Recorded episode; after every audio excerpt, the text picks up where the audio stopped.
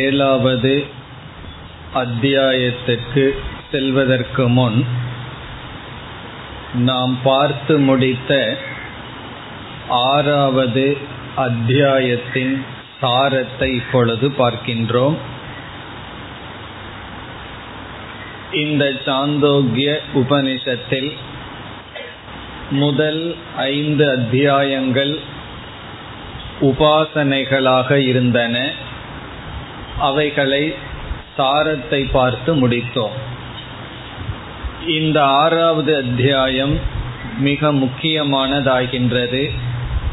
காரணம், பிரசித்தமாக கூறி வருகின்ற தத்துவமசி என்கின்ற மகா வாக்கியம் இங்கு வருகின்றது. இதனுடைய 16 பகுதிகளையும் நாம் பார்த்து முடித்தோம். இப்பொழுது நாம் அவைகளை ஞாபகப்படுத்திக் கொள்கின்றோம். இந்த 16 பகுதியில் முதல் செக்ஷன், முதல் பகுதி கதையுடன் ஆரம்பம் ஆனது. அந்த கதையில் ஸ்வேதகேது என்கின்ற சிஷ்யன், பிறகு இங்கு உபதேசம் செய்கின்ற அவருடைய தந்தை குருவாக அறிமுகப்படுத்தப்பட்டது. ஸ்வேதகேதுவானவன் வேத அத்தியனத்தை முடித்து கர்வத்துடன் வருகின்றான். பிறகு தந்தை ஒரு கேள்வியை கேட்கின்றார், எதை அறிந்தால் அனைத்தும் அறிந்ததாகுமோ, எதை கேட்டால் அனைத்தும் கேட்டதாகுமோ, அதை நீ அறிந்தாயா என்று. பிறகு ஸ்வேதகேது தன்னுடைய கர்வத்தை உணர்ந்து, அது என்ன ஆதேசம், அது என்ன உபதேசம் என்று கேட்கின்றான். அப்பொழுது ஒரு சந்தேகம் நமக்கு வரலாம். இங்கு பிரதிஜை என்னவென்றால் ஏக விஞ்ஞானேன சர்வ விஞ்ஞானம். இதுதான் இந்த அத்தியாயத்தினுடைய மூலம், ஏக விஞ்ஞானேன சர்வ விஞ்ஞானம். அதனுடைய பொருள் நமக்கு தெரியும், ஒன்றை அறிந்தால் அனைத்தும் அறிந்ததாகும், ஒரு அறிவினால் அனைத்து அறிவும் அறியப்பட்டதாகும், ஏக விஞ்ஞானேன சர்வ விஞ்ஞானம். இதுதான் முதல் பகுதியினுடைய மைய கருத்து. முதல் செக்ஷனில் கதையை தொடர்ந்து நமக்கு கிடைக்கின்ற மைய கருத்து இதுதான். இப்போ இந்த இடத்தில் நமக்கு முதலில் சந்தேகமே வரும், அது எப்படி ஒன்றை பற்றிய ஞானத்தினால் அனைத்தை பற்றிய ஞானத்தையும் அடைய முடியும் என்ற சம்சயம் வரும்பொழுது, சந்தேகம் வரும்பொழுது சில உதாகரணங்கள் மூலமாக அப்படி சம்பவிக்கலாம் என்று சம்சயத்திலிருந்து ஆசிரியர் சம்பாவனைக்கு எடுத்து செல்கிறார். சம்சயத்திற்கும் சம்பாவனைக்கும் உள்ள வேற்றுமை என்ன? சம்சயம் என்றால் அது எப்படி சம்பவிக்கும் என்ற சந்தேகம், சம்பாவனா என்றால் சம்பவிக்கலாம், அது ஏன் அப்படி நடக்கக்கூடாது என்று மனதில் சந்தேகத்திலிருந்து சம்பாவனைக்கு எடுத்து செல்கிறார். அப்படி எது நம்மை சந்தேகத்திலிருந்து சம்பாவனைக்கு எடுத்து செல்லும் என்றால் திருஷ்டாந்தக உதாகரணம். இங்கு என்ன உதாகரணம் கொடுத்தார்? யதா சோம்ய ஏகேன மிருத்பிண்டேன சர்வம் மிருண்மயம் விஜ்ஞாதம் ஸ்யாத்.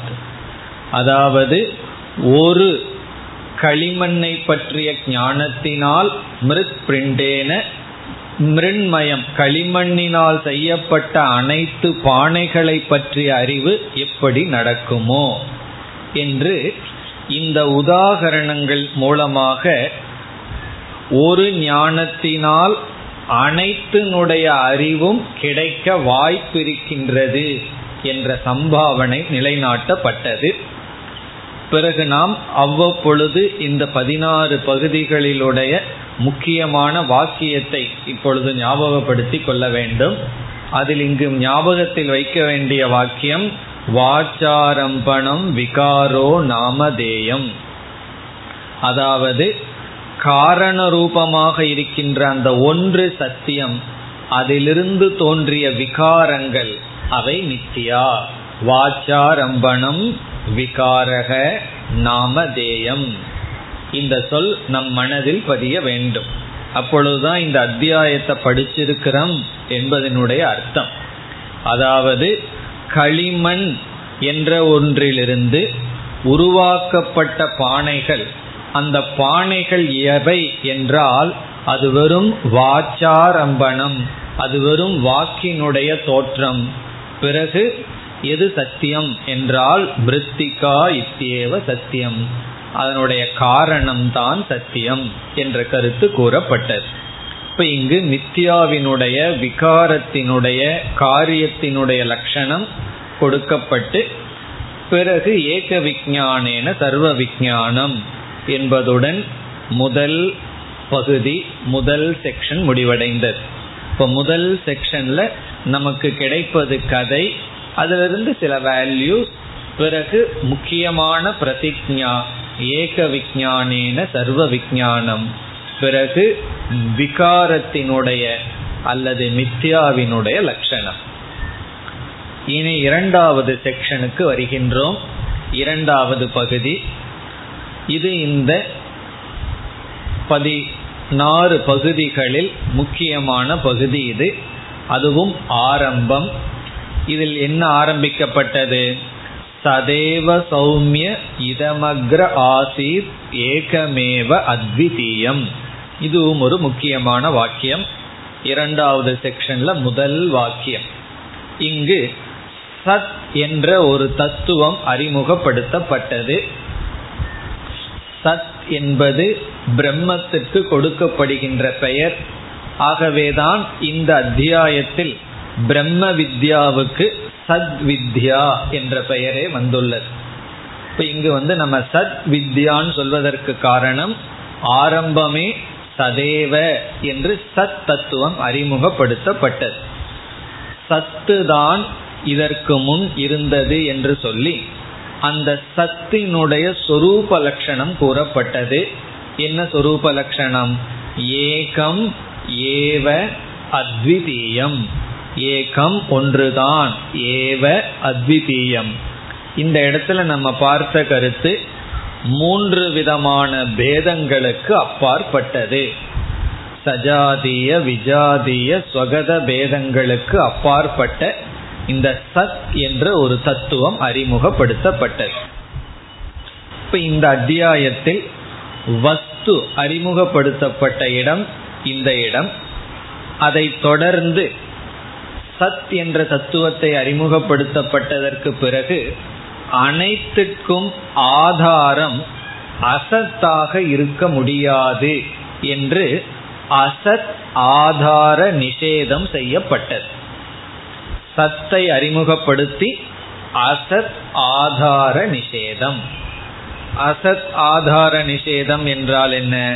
சிலர் கூறுகிறார்கள் அசதேவ இதமக்ர ஆசீத், இவைகள் எல்லாத்துக்கும் ஆதாரம் சூன்யம், அசத் என்று அப்படி இருக்க முடியாது, அனைத்துக்கும் ஆதாரம் சத்து தான் என்று சூன்யவாத நிஷேதம் அல்லது அசத் ஆதார நிஷேதம் செய்யப்பட்டது. பிறகு அடுத்த கருத்து இங்கு வந்தது. இரண்டாவது பகுதியில் சிருஷ்டியானது அறிமுகப்படுத்தப்பட்டது. சிருஷ்டியினுடைய அறிமுகம் இதில் இந்த இரண்டாவது செக்ஷன்லேயே சிருஷ்டியினுடைய அறிமுகம் ஆரம்பமானது. இப்போ இந்த இடத்துல நாம் ஞாபகம் வைத்து கொள்ள வேண்டியது, ஏன் சிருஷ்டி இந்த படைப்பானது அறிமுகப்படுத்தப்பட்டது என்றால் இங்கு பிரதிஜை என்ன?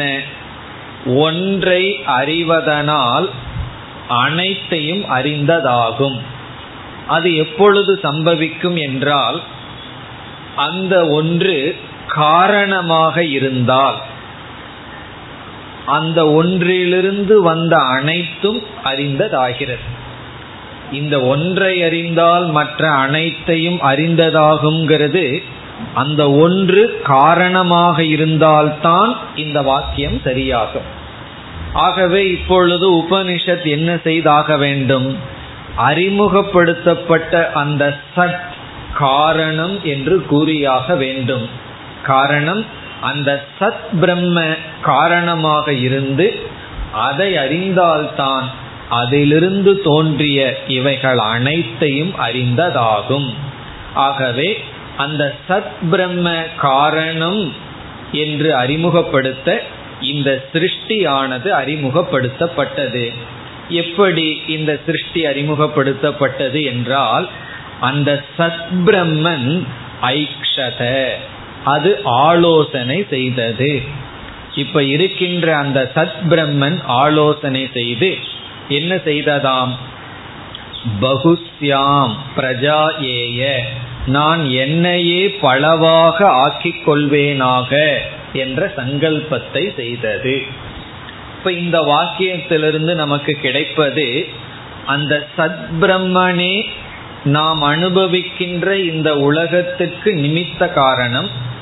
அந்த சத்பிரம்மனே தானே பலவாக ஆவேனாக என்று சொல்வதிலிருந்து உபாதான காரணம்.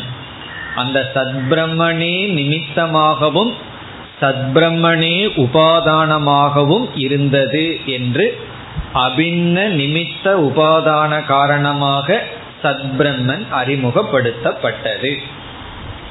பிறகு நமக்கு ஒரு சந்தேகம் வரலாம், எப்படி நிர்குணமான சத்பிரம்மன் இவைகளுக்கு ஆதாரமாக இருக்க முடியும் என்ற கேள்வி வரும்பொழுது, அப்பொழுது நாம் மாயா என்ற தத்துவத்தை அறிமுகப்படுத்தினோம்.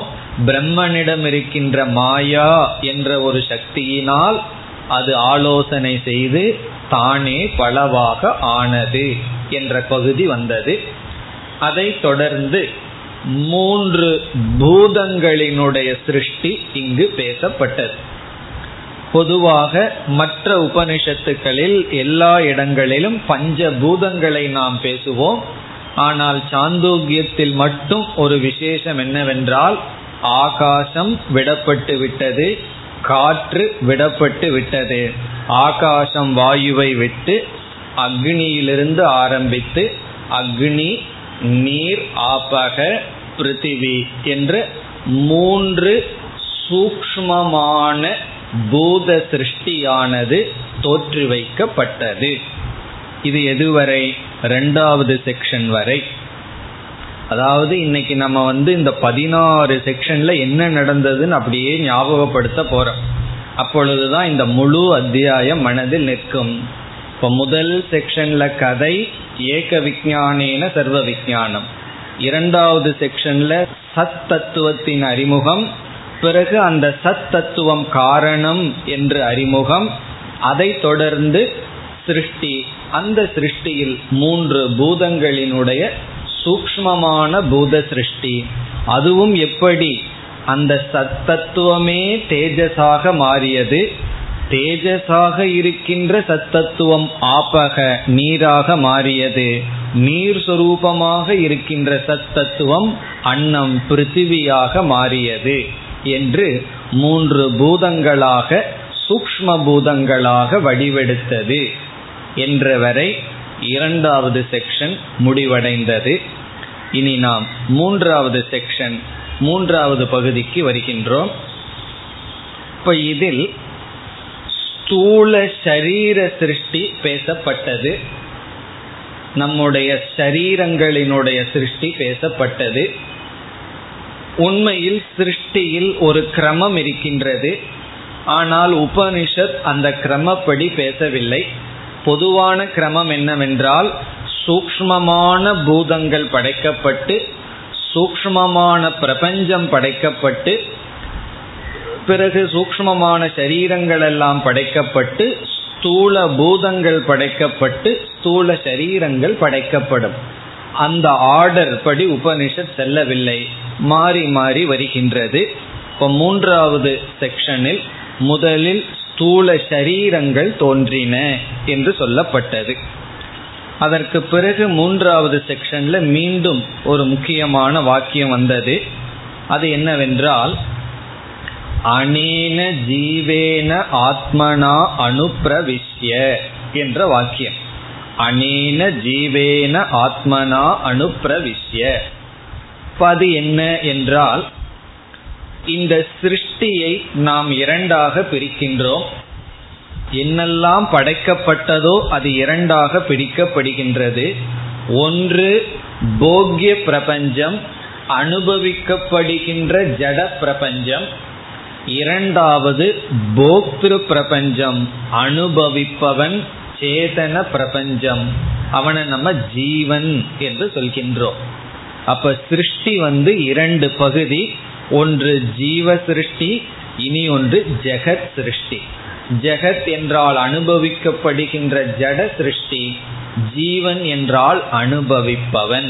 இப்ப போக்தா போக்யம் என்ற சிருஷ்டி, சிருஷ்டின படைப்பு, அந்த படைப்பே இரண்டாக பிரிக்கப்பட்டுள்ளது. இதில் மூன்று பூதங்கள் படைக்கப்பட்டன அல்லது 5 பூதங்கள் தோன்றின என்பதெல்லாம் போக்ய பிரபஞ்சம், ஜெகத்தை பற்றிய கருத்து. இந்த இடத்தில் மூன்றாவது பகுதியில் தான் ஜீவ தத்துவமானது அறிமுகப்படுத்தப்படுகிறது.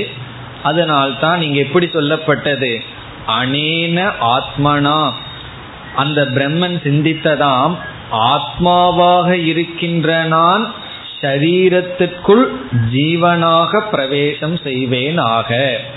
அதே சத்தத்துவம், அதே பிரம்ம தத்துவம் சிதாபாச ரூபமாக சரீரத்திற்குள் சென்று இந்த சிருஷ்டியில் ஒரு பகுதியை அறிவுடைய பகுதியாக மாற்றியது.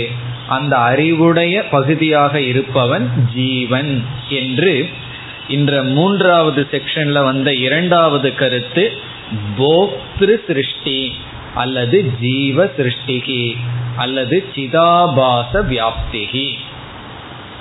இந்த ஜடமான சரீரத்திற்குள்ள சைத்தன்யத்தினுடைய பிரதிபிம்பத்தினுடைய வியாப்தி பேசப்பட்டது. அதுவும் ஒரு முக்கியமான அம்சம். பிறகு அதை தொடர்ந்து மூன்றாவது செக்ஷன்ல திரிவித்கரணம் நடைபெற்றது.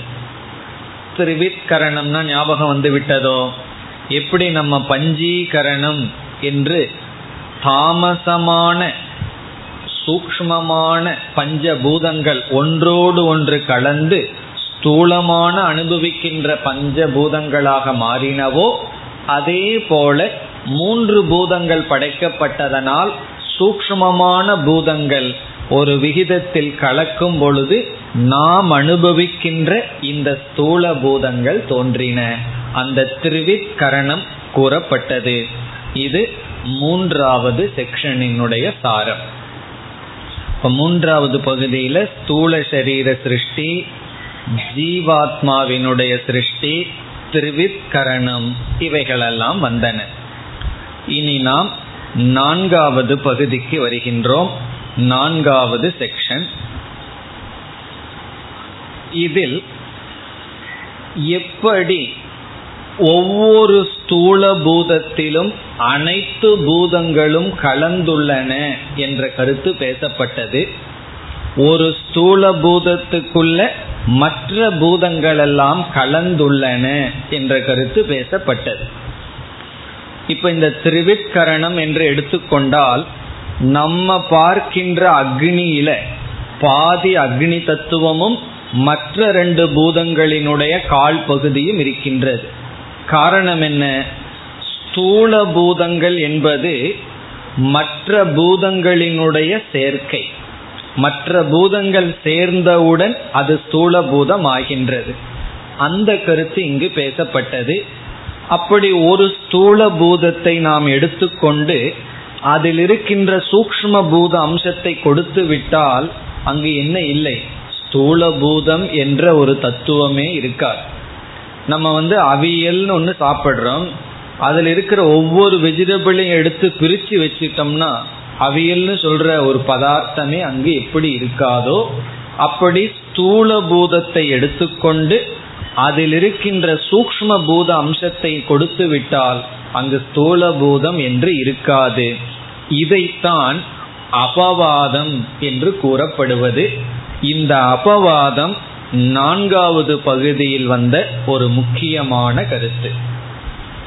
ஒரு சாம்பிள் அபவாதம் இங்கு செய்யப்பட்டது. அபவாதம்னா என்ன, ஒன்றை அறிமுகப்படுத்தி பிறகு அதை நீக்குதல்.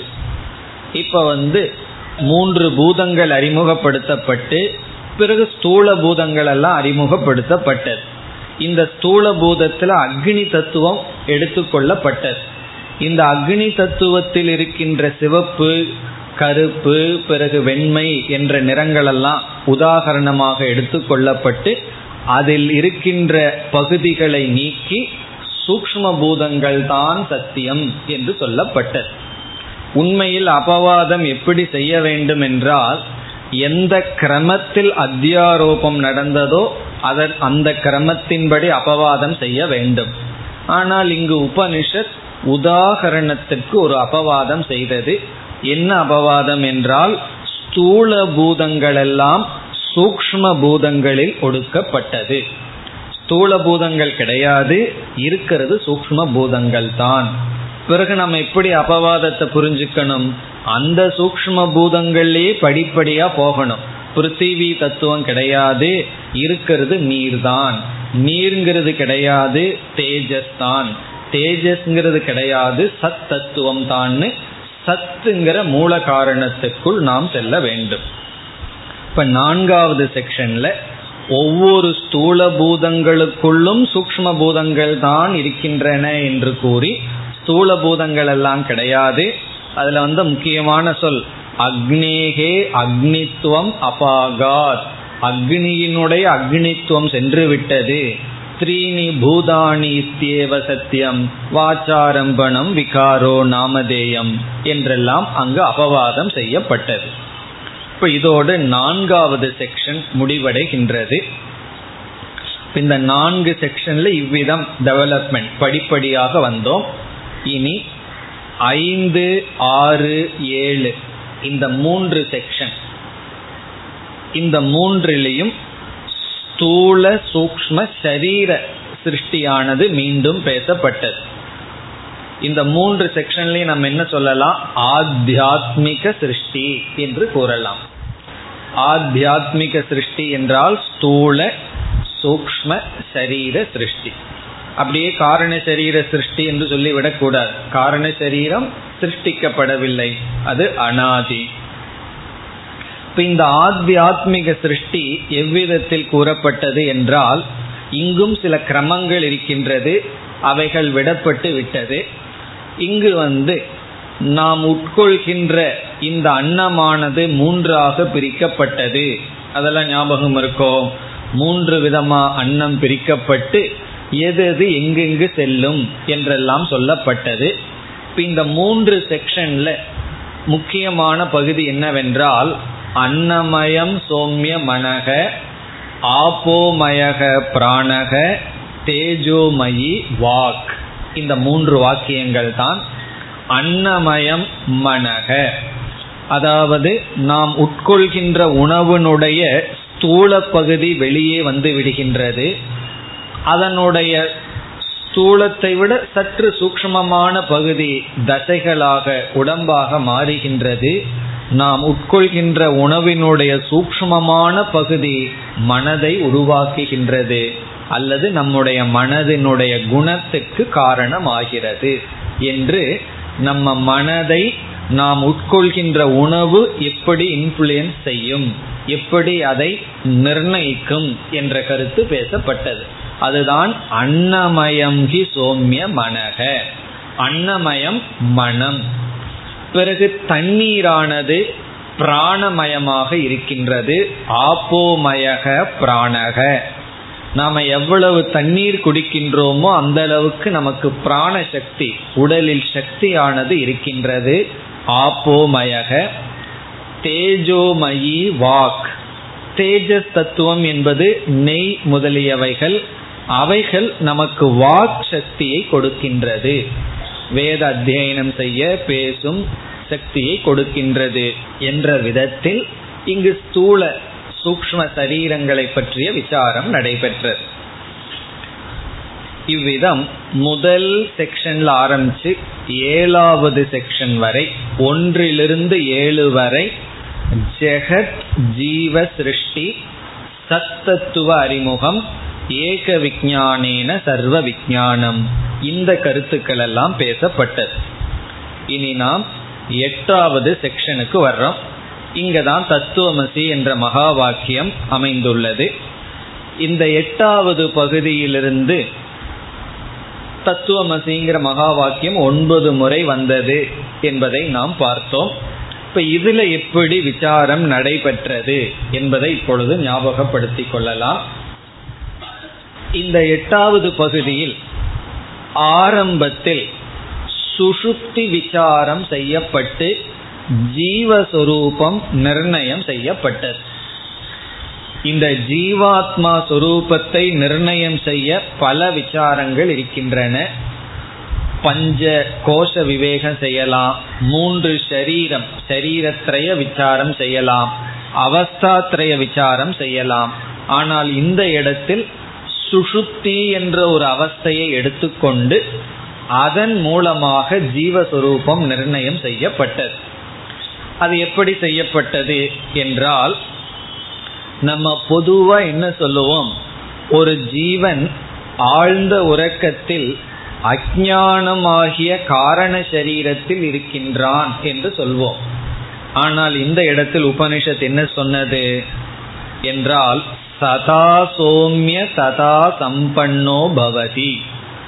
ததா ஆழ்ந்த உறக்கத்தில், சதா சம்பன்னக பவதி சத்ஸ்வரூபத்துடன் அவன் ஐக்கியம் ஆகின்றான்.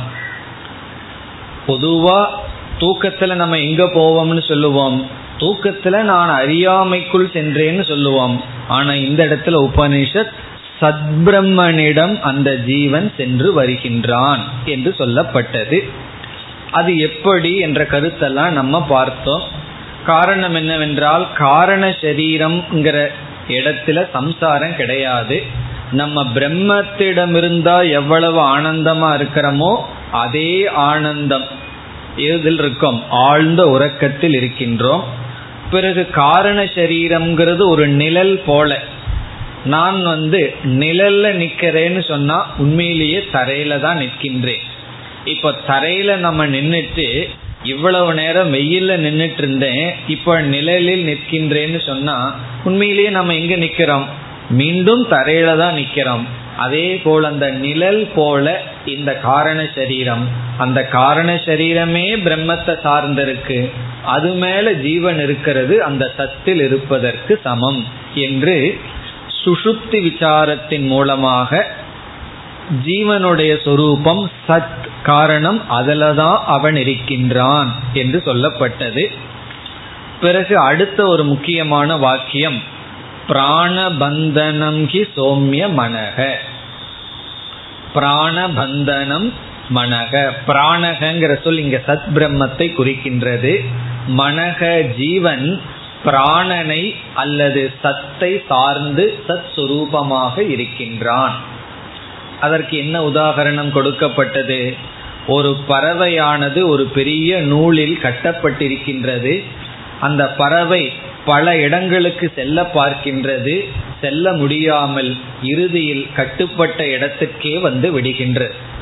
அல்லது ஒரு கப்பல்ல பறவை சென்று விட்டது, அது பல இடங்களுக்கு சுற்றி பார்க்கின்றது, இறுதியில் தன்னுடைய யதார்த்த ஸ்தானத்திற்கு தான் வந்தாக வேண்டும்.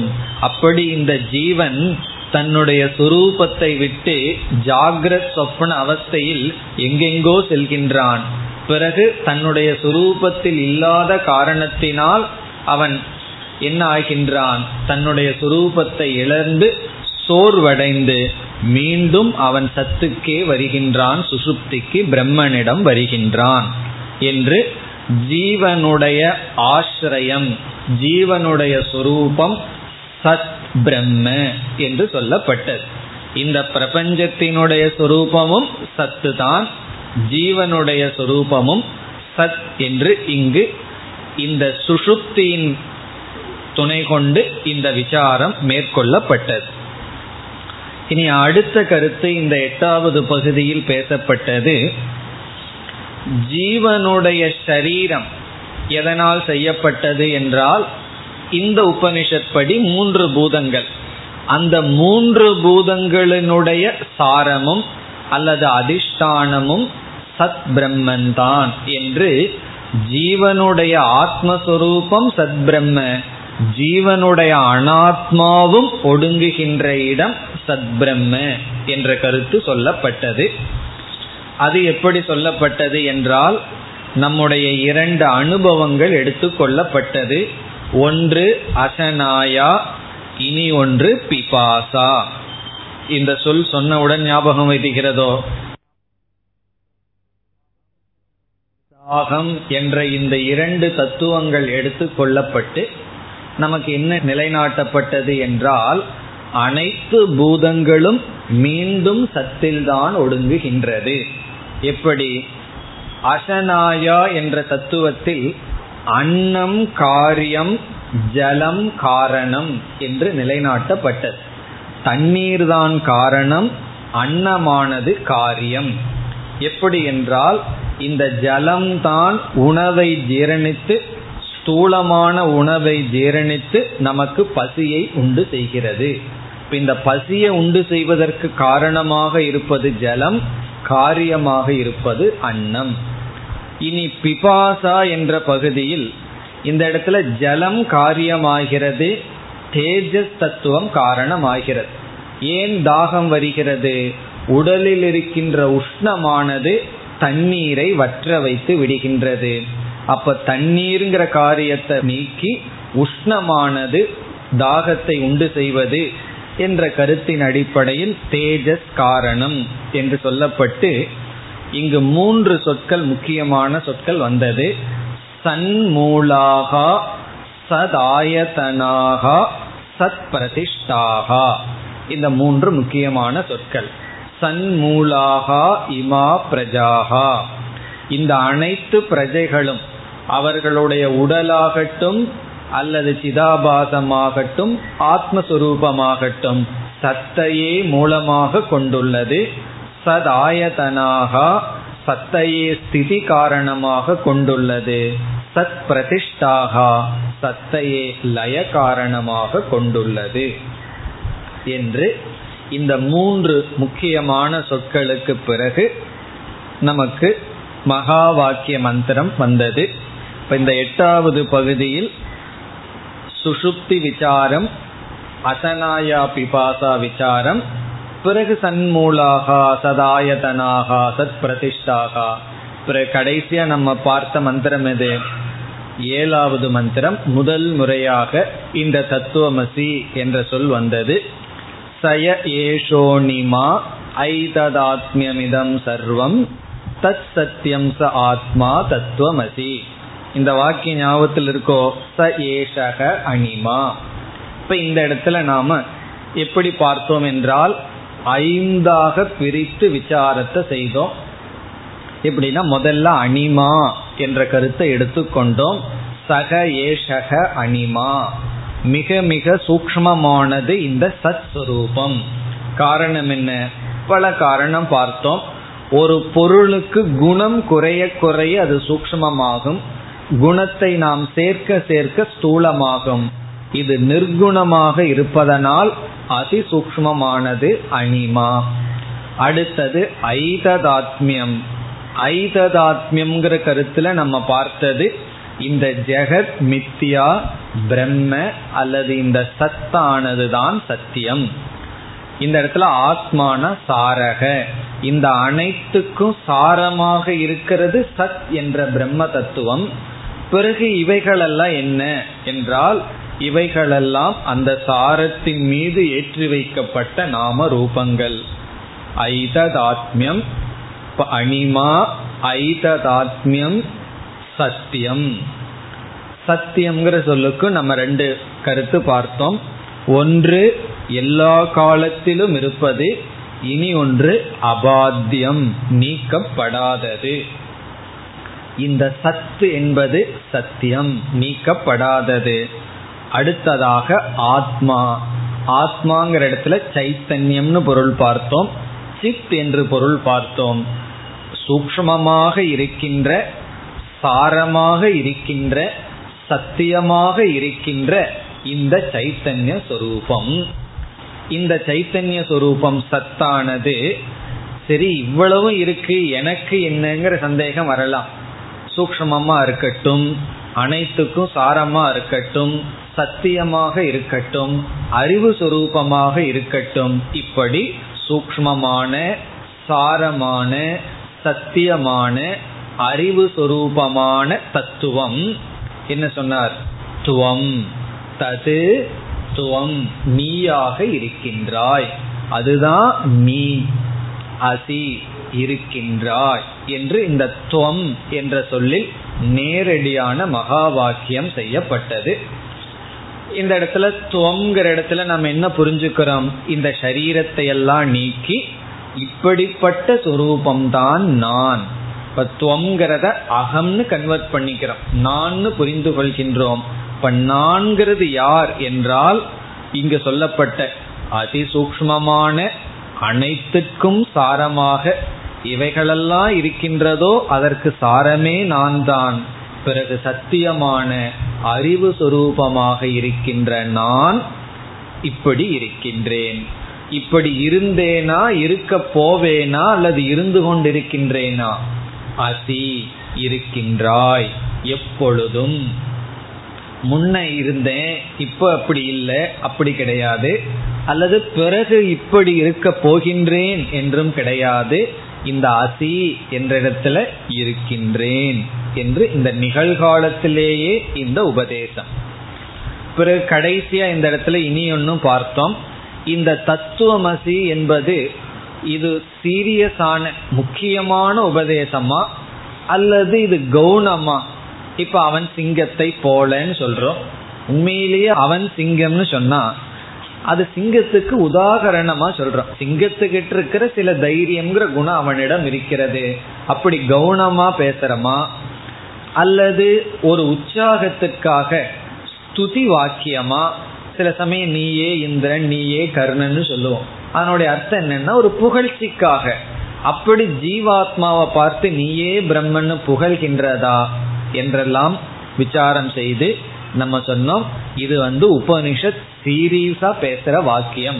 ஒரு ஜோக்குக்கோ அல்லது ஸ்துதி செய்வதற்கோ அல்லது கம்பேர் பண்றதுக்கோ சொல்வதல்ல. காரணம், இந்த வாக்கியத்துக்காகத்தான் அனைத்து உபனிஷத்துக்களும் உருவாக்கப்பட்டது என்று இந்த தத்துவமசி தாத்பர்ய வாக்கியம்னு பார்த்தோம். சுருக்கமா சொன்ன என்ன? தாத்பர்ய வாக்கியம். தாத்பர்ய வாக்கியம்னா முக்கிய வாக்கியம். அதனாலதான் மகா வாக்கியம்னே பெயர். மகா வாக்கியம்னா பெரிய வாக்கியம் அர்த்தம் அல்ல. மகா வாக்கியம் என்பதற்கு ரெண்டு பொருள் இருக்கு. ஒன்று மகா பிரயோஜனவத் வாக்கியம், பெரிய பிரயோஜனத்தை கொடுக்கிற ஸ்டேட்மெண்ட். இது இப்ப கர்ணனிடம் குந்தி தேவியானவள் நான் தான் உன்னுடைய தாய்ன்னு சொன்னாலே அந்த ஒரு வாக்கியம்தான் கர்ணனுக்கு மகா வாக்கியம். காரணம் என்ன? எல்லா துயரத்தையும் அழிக்கிற ஒரே ஒரு வாக்கியம் அது. மற்ற எத்தனை வாக்கியத்தை அவன் கேட்டிருந்தாலும் அவனுடைய துயரம் நீங்கவில்லை. நான் உன்னுடைய தாய்ங்கிற வாக்கியம் அவனுக்கு மகா வாக்கியம். காரணம், அதனாலதான் அவ்வளவு துயரப்பட்டு கொண்டிருந்தான். அப்படி மகத் பிரயோஜனவத் வாக்கியம் அல்லது தாத்பர்ய வாக்கியம் அதுதான் முக்கிய வாக்கியம். மீதி வாக்கியமெல்லாம் இந்த வாக்கியத்தை புரிந்து கொள்கின்ற வாக்கியம், புரிந்து கொள்வதற்காக உருவாக்கப்பட்ட வாக்கியம் என்று அந்த மகா வாக்கிய விசாரத்தை நாம் முடித்தோம். இதோடு 8வது செக்ஷன் பகுதி முடிவடைகின்றது. இனி 9வது செக்ஷன்லிருந்து 16வது கடைசி செக்ஷன் வரைக்கும் நம்ம எப்படி பார்த்துட்டு வந்தோம்? ஒவ்வொரு பகுதிகளிலும் ஒவ்வொரு திருஷ்டாந்தம், ஒவ்வொரு உதாகரணம், அந்த ஒவ்வொரு உதாகரணத்திலிருந்து ஒவ்வொரு சந்தேகமானது நீக்கப்பட்டது அல்லது ஒவ்வொரு கருத்தானது நமக்கு கொடுக்கப்பட்டது. இப்பொழுது நாம் ஒவ்வொரு செக்ஷன்ல இருக்கிற என்ன உதாகரணம், அதிலிருந்து என்ன கருத்தை நாம் தெரிந்து கொண்டோம் என்பதை சுருக்கமாக பார்க்கலாம். 9வது செக்ஷன் மது திருஷ்டாந்தக. முதல்ல திருஷ்டாந்தம் என்னன்னு பார்த்துட்டு பிறகு அதிலிருந்து என்ன கருத்தை நாம் தெரிந்து கொண்டோம்னு பார்க்கலாம். மது திருஷ்டாந்தக. மது திருஷ்டாந்தம்னு என்ன? தேன் உதாகரணம். மது திருஷ்டாந்தம் சொன்னாவே உங்களுக்கு ஞாபகம் வந்துடும். அதாவது தேனீக்கள் விதவிதமான மலர்களிலிருந்து தேனை கொண்டு வந்து ஒரு இடத்துல சேர்க்குது. சேர்ந்ததற்கு பிறகு அந்த தேன் வந்து நான் இந்த மலர்லிருந்து வந்தேன், நான் இந்த மலர்லிருந்து வந்தேன்கிற அறிவு இல்லை. அதற்கு முன்னாடி இருக்கும் நான் தாமரை இலையில இருக்கிறேன், நான் இந்த மலர்ல இருக்கின்றேன் என்று. ஆனால் அது சேர்ந்தவுடன் விவேகம் இல்லை. அது உதாகரணம். இந்த உதாகரணத்திலிருந்து கூறிய கருத்து என்ன என்றால், நமக்கு வந்த சந்தேகம் என்ன, எல்லா ஜீவனும் பிரம்மனிடம் சென்றால் நான் பிரம்மனிடம் சென்றுள்ளேங்கிற அறிவு ஏன் இல்லை? நம்மெல்லாம் தூக்கத்துல பிரம்மங்கிட்டத்தான் போயிட்டு வந்தோம்னா, யாரு வந்து நான் பிரம்மன் இடத்துல போயிருக்குன்னு சொல்கிறார்கள் உறக்கத்தில்? அந்த அவிவேகம் ஏன் என்றால், பதில் ஏகி பாவாத். பிரம்மனிடம் செல்லும் பொழுது அவரவர்கள் அவரவர்களாக இல்லை, தனித்தன்மையை இழந்து விடுகிறார்கள். எல்லா ஜீவர்களும் அந்த தனித்தன்மையை இழந்து விடுகின்ற காரணத்தினால் அவர்கள் தனியா இருந்தாத்தேன, நான் அங்கு நானாக இருந்தால் நான் பிரம்மங்கிட்ட இருக்கேன்னு சொல்ல முடியும். அங்க போகும் பொழுது நான் நானாக இல்லை. அதே போல இந்த தேன் அதனுடைய தனித்தன்மையை இழந்துவிட்ட காரணத்தினால் நான் இந்த மலரை சார்ந்தவன் என்று சொல்ல முடியாது. பிறகு இதுல இனியொரு கருத்து, அது இந்த உதாகரணத்துல பொருந்தி வராது, அதையும் உபனிஷத் சொன்னது. ஆனால் இவன் தூக்கத்திலிருந்து வெளியே வரும் பொழுது இவன் இவனாகவே வெளியே வருகின்றான். ஆனா அந்த தேனை வெளியே எடுத்தோம்னா தனியா எடுக்க முடியாது. இப்ப அந்த இடத்துல உதாகரணத்தை சேர்த்தி கொள்ள கூடாது. ஆனா உபனிஷத்து இங்க என்ன சொன்னது, இவன் தூக்கத்திலிருந்து வரும்பொழுது அதே ஜீவனாக வருகின்றான். காரணம் என்ன, அஜ்ஞானம் கர்ம இருப்பதனால். இவனுக்கு அஜ்ஞானம் இருக்கு, கர்மமும் இருக்கு. அஜ்ஞானம் இருக்கிறதுனால இவனுடைய கர்ம வசத்தினால் அவன் அவனாகவே வருகின்றான். வியாக்ரோவா சிங்கோவா மசகோவா அப்படின்னு எல்லாம் சொல்லுது. புலி புலியா எந்திரிக்குது, சிங்கம் சிங்கமா எந்திரிக்கிறது, கொசு கொசுவா எந்திரிக்கிறது, மனிதன் மனிதனாக எழுந்திருக்கின்றான். பிறகு அடுத்தது 10வது செக்ஷன்ல நதி திருஷ்டாந்தக. 10வது செக்ஷன்ல நம்ம பார்த்தது நதி திருஷ்டாந்தக. நதி திருஷ்டாந்தம்னா இங்கும் இதே போல்தான். கடலிலிருந்து தோன்றிய நீர்கள் பல நதிகளாக மாறின. அந்த நதிகள் மீண்டும் கடலுக்குள் செல்கின்றது. இப்ப இந்த இடத்துல நதிகளெல்லாம் தனித்தன்மையுடன் இருக்கின்றது. கங்கைனா அதிக பியூரிட்டி, யமுனை காவேரி என்று ஒவ்வொரு நதிக்கும் தனித்தன்மை இருக்கின்றது. ஆனா கடலுக்குள் சென்று விட்டால் அந்த தனித்தன்மை இழக்கப்படுகிறது. பிறகு ஒன்றான கடலிலிருந்துதான் வேறான நதிகள் வந்தன. இந்த உதாரணத்தை சொல்லி இதிலிருந்து நமக்கு என்ன கருத்து சொல்லப்பட்டது என்றால், சென்ற பகுதியில் சொன்ன அதே கருத்து தான். இவன் பிரம்மனிடமிருந்து வந்தால் ஏன் நான் பிரம்மனிடமிருந்து வந்தேன் என்று தெரிவதில்லை. முன்ன வந்து ஏன் பிரம்மனுக்குள்ள போனேன்னு தெரியல, இப்ப ஏன் பிரம்மனிடமிருந்து வந்தேன் என்று தெரியவில்லை என்றால், அங்கும் நாம் அதே பதில் தான் சொல்கின்றோம். பிரம்மனிடம் இருக்கும் பொழுது தனித்தன்மையை இழந்துள்ளான், வெளியே வந்தவுடன் அது அவனுக்கு தெரியவில்லை.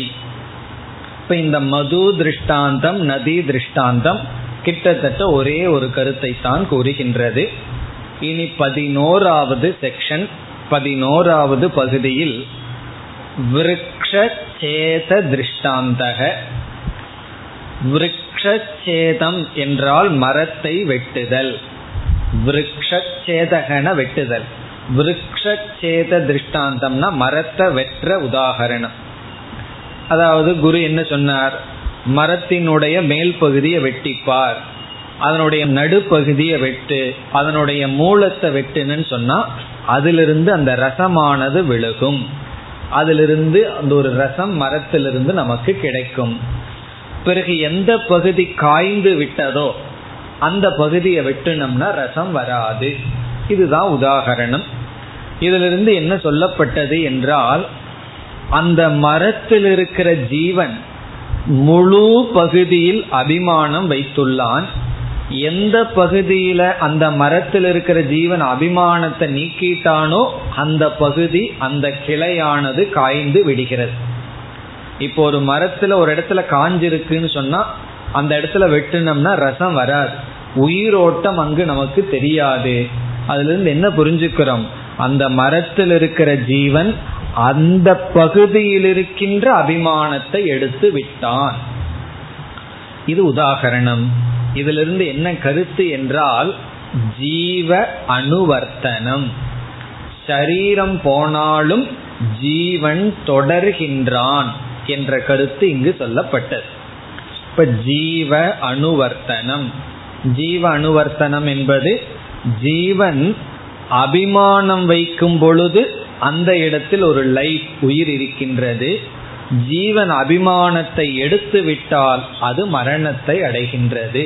இப்ப இந்த சரீரம் உயிரோட எவ்வளவு நாள் இருக்கும்னா, ஜீவன் அபிமானம் வச்சிருக்கிற வரைக்கும் இருக்கும். ஜீவன் சரீரத்திலிருந்து அபிமானத்தை எடுத்து விட்டால் சரீரம் நாசத்தை அடைகின்றது, ஜீவன் நாசத்தை அடைவதில்லை.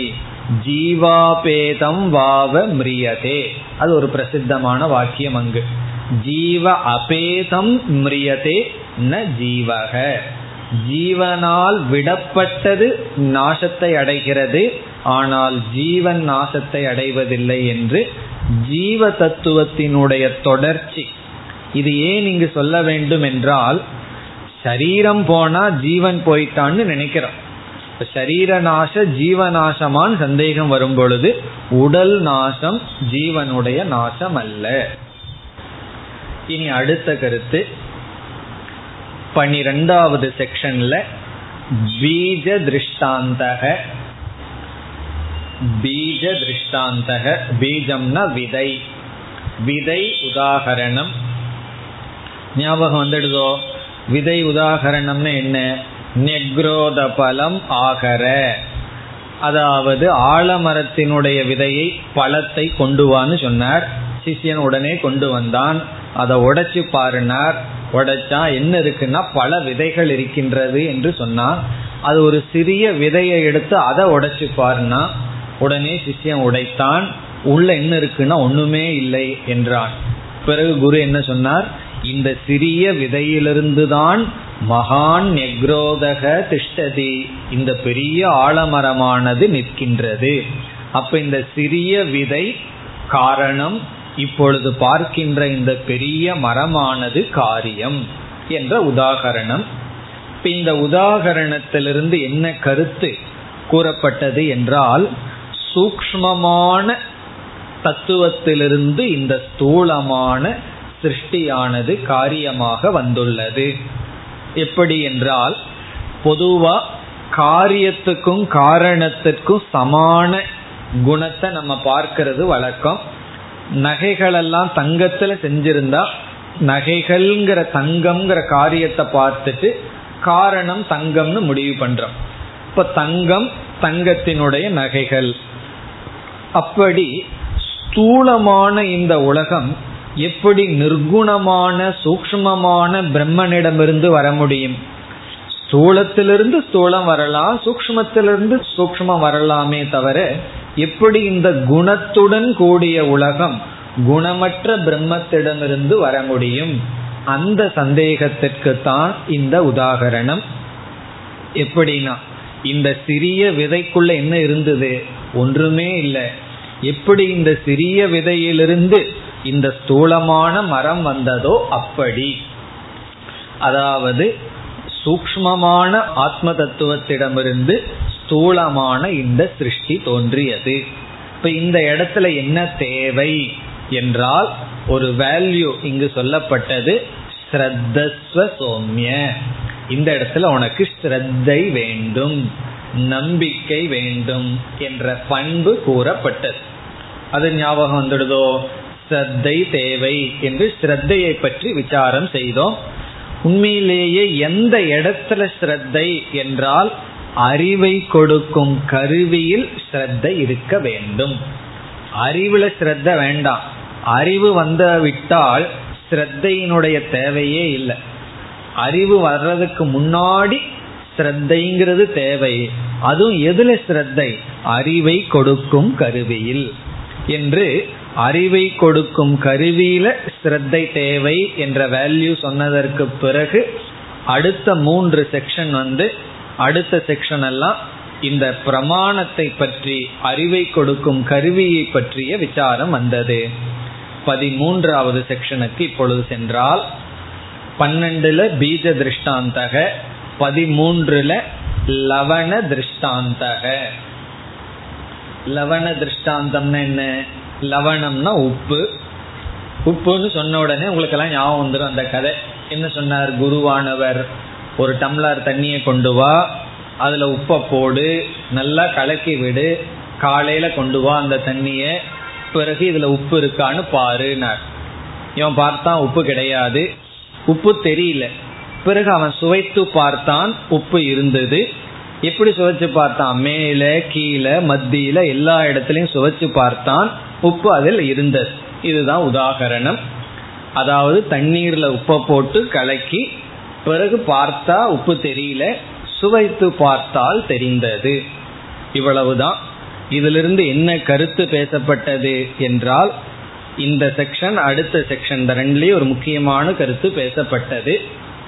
அது என்னவென்று இப்பொழுது சுருக்கமாக ஞாபகப்படுத்திக் கொள்ளலாம். ஒரு பொருள் இருக்கின்றது, ஒரு பொருள் விளங்குகின்றது. எக்ஸிஸ்டன்ஸ், இருத்தல், பாதி விளங்குதல், எக்ஸ்பிரஷன், அது விளங்குதல்னு ரெண்டு தத்துவம் இருக்கு. ஒரு பொருள் இருக்கு, அஸ்தி. இனி ஒரு பொருள் பாதி, விளங்குகின்றது.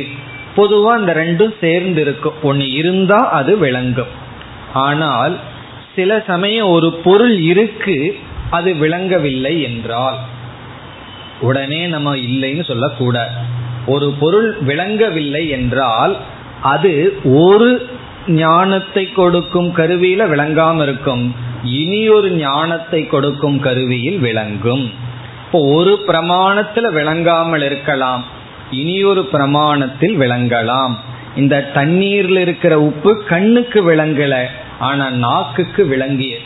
அதே போல பிரம்மன் வந்து எனக்கு 5 இந்திரியத்துக்கும் விளங்கலன்னு சொன்ன உடனே நான் இல்லைன்னு முடிவு செய்யக்கூடாது. காரணம் என்ன? கண்ணில் பார்த்தேன், காதில் சுவைச்சு பார்த்தேன், எங்கேயும் பிரம்மத்தை பார்க்கலையே, உடனே இப்படி ஒரு பிரம்மன் இல்லைன்னு முடிவுக்கு வர வேண்டாம். காரணம் என்ன? ஒரு பிரமாணத்தில் விளங்கவில்லை என்றால் இல்லைன்னு சொல்லாத. நீ இல்லைன்னு சொல்ல வேண்டும் என்றாலும் பிரமாணத்தை பயன்படுத்தி ஆகணும். அதனால இல்லை என்று சொல்லாதே, உனக்கு அறிவு இருந்தால் தெரியவில்லை என்று சொல். தெரியலனா தெரியலன்னு சொல்லு, இல்லைன்னு சொல்றது ஒரு அறிவு. இல்லைங்கிற அறிவு அடைஞ்சதற்கு பிறகு சொல்லலாம், அப்படி சொல்லக்கூடாது. அப்படி என்றால் இந்த பிரம்மத்துக்கு என்ன பிரமாணம்? அடுத்த 14வது செக்ஷன் கந்தார திருஷ்டாந்தக. கந்தார திருஷ்டாந்தகனா ஞாபகம் வருதோ? ஒருவனை வந்து கந்தாரம்ங்கிற இடத்திலிருந்து கண்ணை கட்டி கையை கட்டி காட்டில் விட்டாச்சு. அவன் வந்து என்னுடைய இடம் எங்கேன்னு தேடுகின்றான். குருவானவர் அவனுடைய கண்ணை அவிழ்த்து விட்டு கந்தாரம்ங்கிற இடத்தை காட்டுகின்றார். இவன் வந்து அந்த இடத்திற்கு சௌகரியமாக சென்று அடைகின்றான். அப்ப இதுல வந்து எப்படி ஒருவர் வந்து கருணையுடைய ஒருவர் கண்ணை திறந்து விட்டு திசையை காட்டினாரோ அப்பொழுது இவனுடைய யதார்த்த ஸ்தானத்திற்கு செல்ல முடிந்ததோ அதுபோல குரு சாஸ்திரம் பிரம்மத்திற்கு பிரமாணம். இந்த உதாகரணத்துல கொடுக்கப்படுகின்ற கருத்து ஆச்சாரியக சாஸ்திரம், ஆசிரியரும் சாஸ்திரமும் பிரம்மத்தை அறிந்து கொள்ள பிரமாணம். இங்க நம்ம விளக்கமா பார்த்தோம் எது எது எதற்கு ஒப்பிடப்பட வேண்டும் என்கிற கதையெல்லாம் பார்த்தோம். இனி 15வது செக்ஷன்ல முமூர்ஷு திருஷ்டாந்தக. முமூர்ஷு திருஷ்டாந்தக, முமூர்ஷு என்றால் இறக்க போபவன், சாக போறவனுடைய உதாகரணம். மரணப்படுக்கையில படுத்திருக்கின்றான். உறவினர்கள் எல்லாம் வந்து என்ன தெரியுதா தெரியுதான்னு கேட்கிறார்கள். இவனுக்கு எவ்வளவு நாள் தெரியுதுன்னா இவனுடைய வாக்கு மனசுல ஒடுங்காத வரைக்கும், பிராணன் ஒடுங்காத வரைக்கும் தெரியுது தெரியுதுங்கிறான். ஒடுங்கியதற்கு பிறகு அவன் ஒன்றையும் அறிவதில்லை. இதுதான் முமூர்ஷு திருஷ்டாந்தம். இந்த முமூர்ஷு திருஷ்டாந்தத்திலிருந்து விதேக முக்தியானது பேசப்படுகிறது. விதேக முக்தி, ஒருவன் சரீரத்தை விட்டதற்கு பிறகு ஞானி மீண்டும் சரீரம் எடுப்பதில்லை. இந்த விதேக முக்தி 14வது செக்ஷன் கடைசியிலேயே ஆரம்பிச்சாச்சு. இந்த 14வது செக்ஷன்ல ஒரு வார்த்தை ரொம்ப முக்கியம், ஆச்சாரியவான் புருஷோவேத. அதை தொடர்ந்து அடுத்த பகுதி ரொம்ப முக்கியம், அதை நம்ம பார்த்தோம். யாவன்ன விமோக்ஷியதே தாவன்ன விமோக்ஷியதே என்று இவன் எவ்வளவு காலம் காத்துட்டு இருக்கான்னா தாவதேவ சிரம் யாவன்ன விமோக்ஷியதே, அவ்வளவு காலம்தான் டிலே. இவன் காத்து கொண்டிருக்கின்றான் இந்த சரீரம் போக வேண்டும் என்று. அப்படி ஞானி அஞ்ஞானி இருவருடைய மரணமும் ஒன்றுதான். மரணம் அடைகிற விதத்துல ஞானியினுடைய மரணமும் அஞ்ஞானியினுடைய மரணமும் ஒன்றுதான். ஆனா ஞானி இறந்ததற்கு பிறகு பிறப்பதில்லை, அஞ்ஞானி பிறக்கின்றான். இனி கடைசியா 16வது செக்ஷன் தப்த பரசு திருஷ்டாந்தக. தப்த பரசு, தப்த பரசு திருஷ்டாந்தம்னா இங்கேயும் நம்ம பார்த்தோம், அந்த காலத்துல யாரு திருடன்னு கண்டுபிடிக்கிறதுக்கு ஒரு சூடான இரும்பு கம்பியை வைப்பார்கள். அந்த இரும்பு கம்பியை பிடிச்சா திருடனுக்கு என்ன ஆகும், சுட்டு விடுகின்றது. திருடாதவன் அது சுடுவதில்லை. இந்த உதாகரணத்திலிருந்து ஜீவன் முக்தி சொல்லப்பட்டது. இதனுடைய கருத்து என்ன, அஞ்ஞானியும் இந்த உலகத்துக்குள்ள போறான், ஞானியும் இந்த உலகத்திற்குள் செல்கின்றான். ஞானிக்கு இந்த உலகம் துயரத்தை கொடுப்பதில்லை, அஞ்ஞானிக்கு துயரத்தை கொடுக்கிறது. ரெண்டு பேரும் தீய பிடிக்கிறார்கள். திருடன அது சுடுது, திருடாதவன அது சுடுவதில்லை. அதுபோல இந்த உலகம் சமம், ஞானிக்கு துக்க காரணம் இல்லை, அஞ்ஞானிக்கு துக்க காரணம். இப்ப இதுல இருந்து என்னன்னா, ஞானியானவன் இதே உலகத்துல வாழ்கின்றான், இந்த ஞானத்தினால் பாதுகாக்கப்பட்டு ஜீவன் முக்தனாக இருக்கின்றான். அஞ்ஞானி பந்தப்படுகின்றான். இப்படி ஜீவன் முக்தனாக இருக்கின்ற ஞானி இறந்ததற்கு பிறகு பிறப்பதில்லை, அது விதேக முக்தி. இவ்விதம் 9லிருந்து 16வது செக்ஷன் வரைக்கும், இதுல எல்லா செக்ஷன்லயும் அந்த மகா வாக்கிய மந்திரம் வந்தது. ஒவ்வொரு உதாகரணத்தை சொல்லி ஒவ்வொரு சந்தேகம் நீக்கப்பட்டது. இதுதான் 6வது அத்தியாயத்தினுடைய சாரம். நாம் அடுத்த வகுப்பில் 7வது அத்தியாயத்திற்குள் செல்லலாம். ஓம் பூர்ணமத பூர்ணமிதம் பூர்ணாத் பூர்ணமுதச்யதே பூர்ணஸ்ய பூர்ணமாதாய பூர்ணமேவாவசிஷ்யதே.